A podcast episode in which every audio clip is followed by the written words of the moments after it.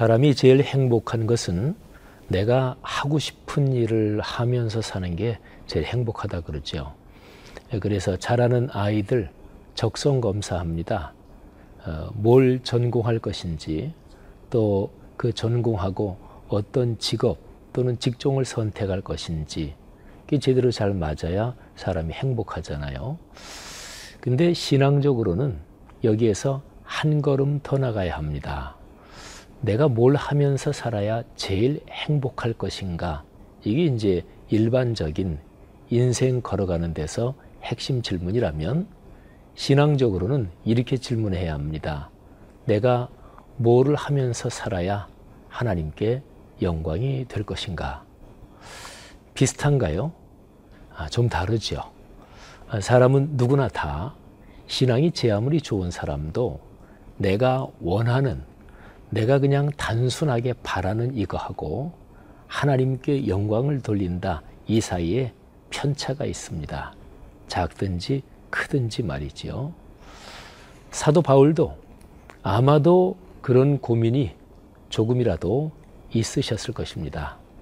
위대한 사도고 주님을 위해 인생을 헌신한 분이지만 우리는 사도행전 21장에 어, 사도 바울의 모습을 통해서 바로 이런 주제를 묵상할 수 있습니다.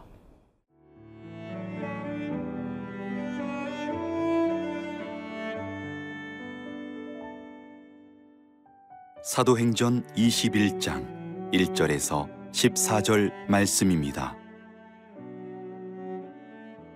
우리가 그들을 작별하고 배를 타고 바로 고스로 가서 이튿날 로도에 이르러 거기서부터 바다라로 가서 베니게로 건너가는 배를 만나서 타고 가다가 구브로를 바라보고 이를 왼편에 두고 수리아로 항해하여 두로에서 상륙하니 거기서 배의 짐을 풀려 함이러라.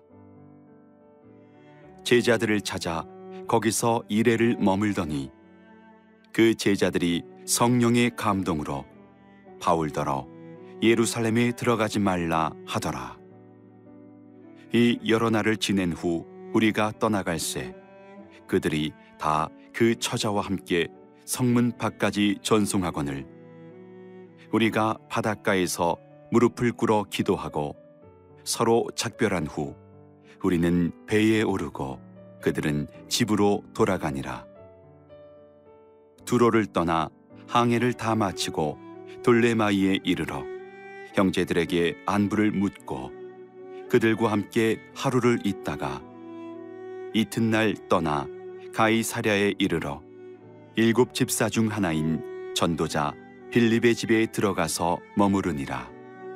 그에게 딸 넷이 있으니 처녀로 예언하는 자라. 여러 날 머물러 있더니 아가보라 하는 한 선지자가 유대로부터 내려와 우리에게 와서 바울의 띠를 가져다가 자기 수족을 잡아매고 말하기를 성령이 말씀하시되 예루살렘에서 유대인들이 이같이 이 띠 임자를 결박하여 이방인의 손에 넘겨주리라 하거늘. 우리가 그 말을 듣고 그곳 사람들과 더불어 바울에게 예루살렘으로 올라가지 말라 권하니 바울이 대답하되 여러분이 어찌하여 울어 내 마음을 상하게 하느냐 나는 주 예수의 이름을 위하여 결박당할 뿐 아니라 예루살렘에서 죽을 것도 각오하였노라 하니 그가 권함을 받지 아니하므로 우리가 주의 뜻대로 이루어지이다 하고 그쳤노라. 사도 바울은 위대한 전도자지요. 근데 평생 전도의 여정을 걸은 분입니다. 어느 한 교회에서 정착해서 목회한 그런 목회자가 아니라 뭐 사도 바울 앞에 늘 붙는 수식어처럼 전도자입니다. 끊임없이 전도하면서 다녔죠. 사도행전에 사도 바울의 행적을 읽으면 그래서 항해하는 기록이 많이 나옵니다. 뭐 사도 바울이 살았던 2000년 전에 멀리 간다 그러면 이제 항해가 가장 대표적인 것이기도 하고 또 로마 제국이 통치하던 그 영역, 어, 그 제국 안에서 바울이 전도했는데 로마 제국은 기본적으로 지중해를 내해, 우리 바다 뭐 이런 개념으로 가지고 있을 정도로 지중해를 중심한 그런 제국의 영토가 구성되어 있었죠. 사도 바울이 3차 전도 여행까지 마치고 이제 예루살렘으로 올라갑니다. 뭐 예루살렘으로 올라가는 그 여정 전체가 이제 3차 전도 여행인데요. 예루살렘으로 올라가는 중에 바울이 배를 타고 항해하는 그런 장면이 사도행전 21장에 보면 이렇게 저렇게 기록이 되어 있습니다. 근데 이 본문에서 참 우리가 주목해야 될 것이 있습니다. 바울을 사랑하는 사람들, 사도 바울을 아끼는 사람들, 그리고 존경하는 사람들이 사도 바울한테 예루살렘에 올라가지 마십시오. 이렇게 간곡하게 권면을 하는 거예요. 자, 사도행전 21장 본문을 좀 보면 사도 바울이 쭉 항해를 하다가 두로 항구에 도착합니다. 거기도 그리스도인들 그리고 제자들이 있었어요. 근데 21장 4절에 이렇게 기록이 되어 있습니다. 제자들을 찾아 거기서 이래를 머물더니 두로에서 7일을 머물렀어요. 그 제자들이 성령의 감동으로 바울더러 예루살렘에 들어가지 말라 하더라. 이 본문에서 성령께서 바울이 예루살렘에 들어가지 말라 성령께서 그러신 건 아니에요. 근데 그 제자들이 성령의 감동을 받고 있는 사람들이다 또는 성령이 충만한 사람들이다 이 정도의 표현이죠. 근데 제자들이 아는 거예요. 뭐 성령의 감동으로 우리가 아끼고 존경하는 사도 바울 이분이 예루살렘에 올라가면 어떤 일이 일어날 것인지 그걸 알고 가지 마십시오. 근데 사도 바울은 계속 가요. 왜? 그게 하나님께 영광을 돌리는 길이라는 것을 확신하고 있었기 때문에 그랬습니다. 그래서 이제 두로에서 더 이제 예루살렘을 향해서 가는 거예요. 그리고 가이사랴에 도착합니다. 근데 가이사랴에서 거기에서도 또 성령으로 충만한 사람들이 사도 바울에게 가지 마십시오 얘기합니다. 그 본문 제가 한 절 읽을까요? 21장 7절인데요. 두로를 떠나 항해를 다 마치고 돌레마에 이르러 형제들에게 안부를 묻고 그들과 함께 하루를 있다가 이튿날 떠나 가이사랴에 이르러 일곱 집사 중 하나인 전도자 빌립의 집에 들어가 머무르니라 그에게 딸 넷이 있으니 처녀로 예언하는 자라. 여러분 여기에 제가 7절부터 쭉 읽었는데 빌립 집사님 유명한 분이죠. 사도행전에 보면 전도자로 에디오피아 여왕의 내시를 또 전도한 아주 유명한 분이죠. 근데 그 빌립 집사에게 딸들이 있는데 이 딸들이 또 예언하면서 사도 바울에게 올라가지 말라 이런 얘기를 말하자면 하는 거예요. 10절, 11절 또 읽어보면 아가보라고 하는 어떤 선지자가 여기에 빌립 집사님의 집에 있을 때에 유대에서 내려와요. 그래서 또 바울에게 당신이 예루살렘에 올라가면 이런 고난이 있다 또 예언하는 거예요. 여러분 저는 이 본문을 보면서 그리스도인이 서로 형제로 묶여 있을 때는 다른 사람에 대한 고난, 고통 여기에 대해서 안타까운 마음을 가지죠. 마음이 아파요. 그럴 때 하지 마십시오. 당신이 그렇게 고난을 당하면 내가 견디지 못할 것입니다. 오늘 우리는 먼저 이 본문을 보면서 그리스도 안에서 형제애의 이 깊은 아주 아름다운 모습을 보게 됩니다. 먼저 여기서 하나 묵상하지요. 여러분, 오늘 여기에서 사도 바울과 두로에 있는 제자들, 또 가이사랴에 있는 빌립 집사님과 그의 딸들, 그리고 아가보라고 하는 한 선지자 등등 바울을 사랑하고 예수 그리스도의 복음으로 함께 연대하고 있는 이 사람들 사이에 있는 애정, 사랑. 여러분 어떠십니까? 여러분 주변에 그런 그리스도인의 교제가 있습니까? 있다면 참 복받으신 분입니다. 없으십니까? 만들어야죠. 성도의 교제 가운데서 그리스도인은 힘이 있을 수가 있거든요. 여러분에게 그런 아름답고 깊은 교제가 있기를 간절히 바랍니다.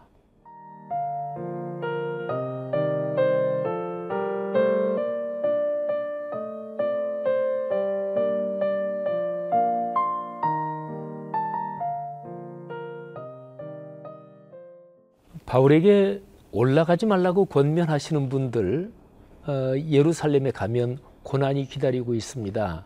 잘못하면 바울 선생님 목숨을 잃을지도 모릅니다. 뭐 이런 권면들을 하면서 말리잖아요. 근데 사도 바울의 마음이 어땠을까 한번 상상해 보십시오.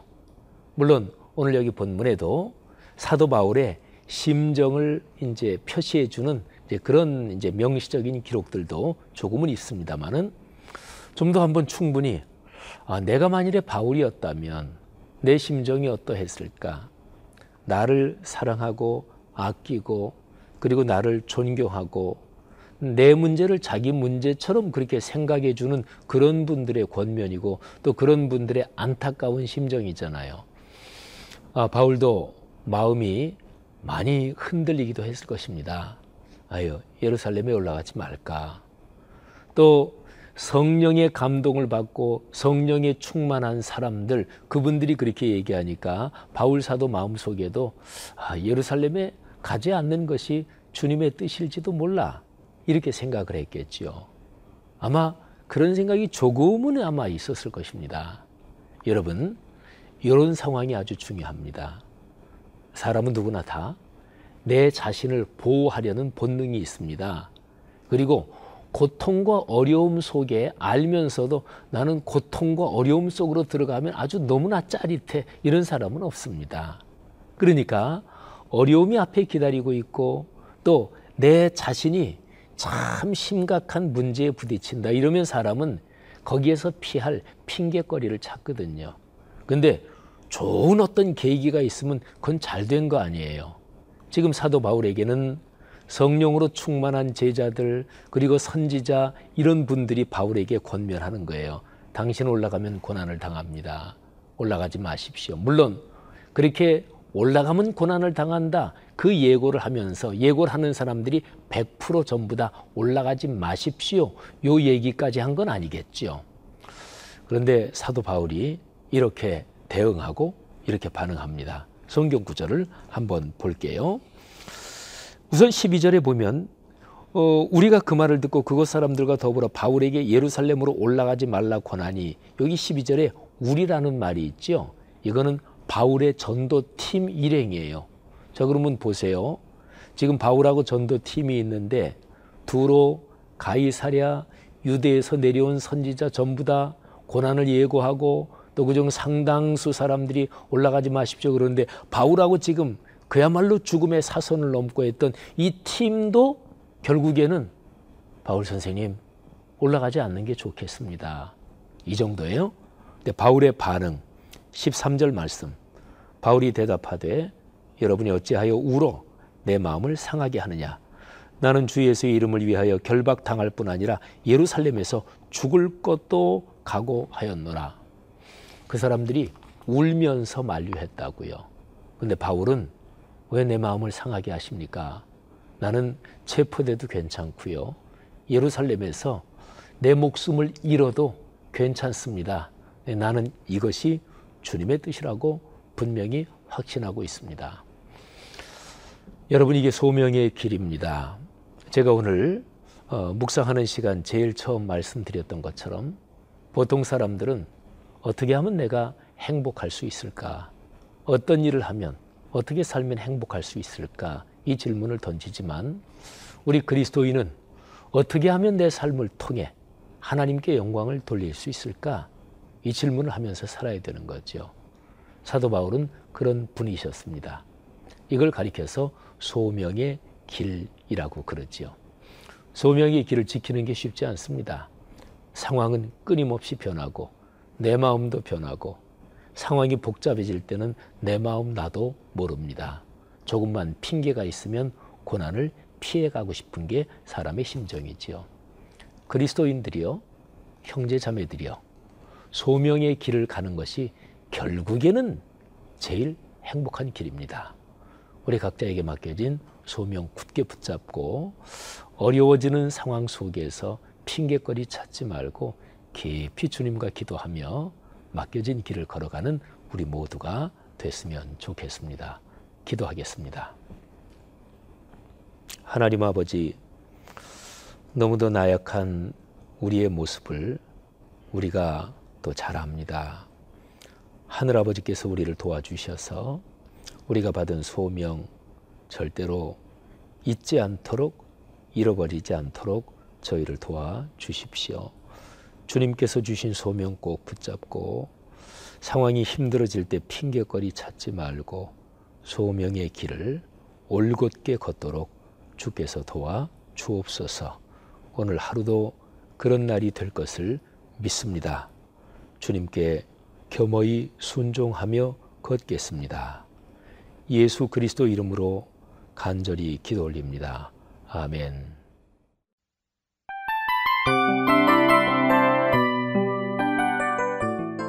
이 프로그램은 청취자 여러분의 소중한 후원으로 제작됩니다.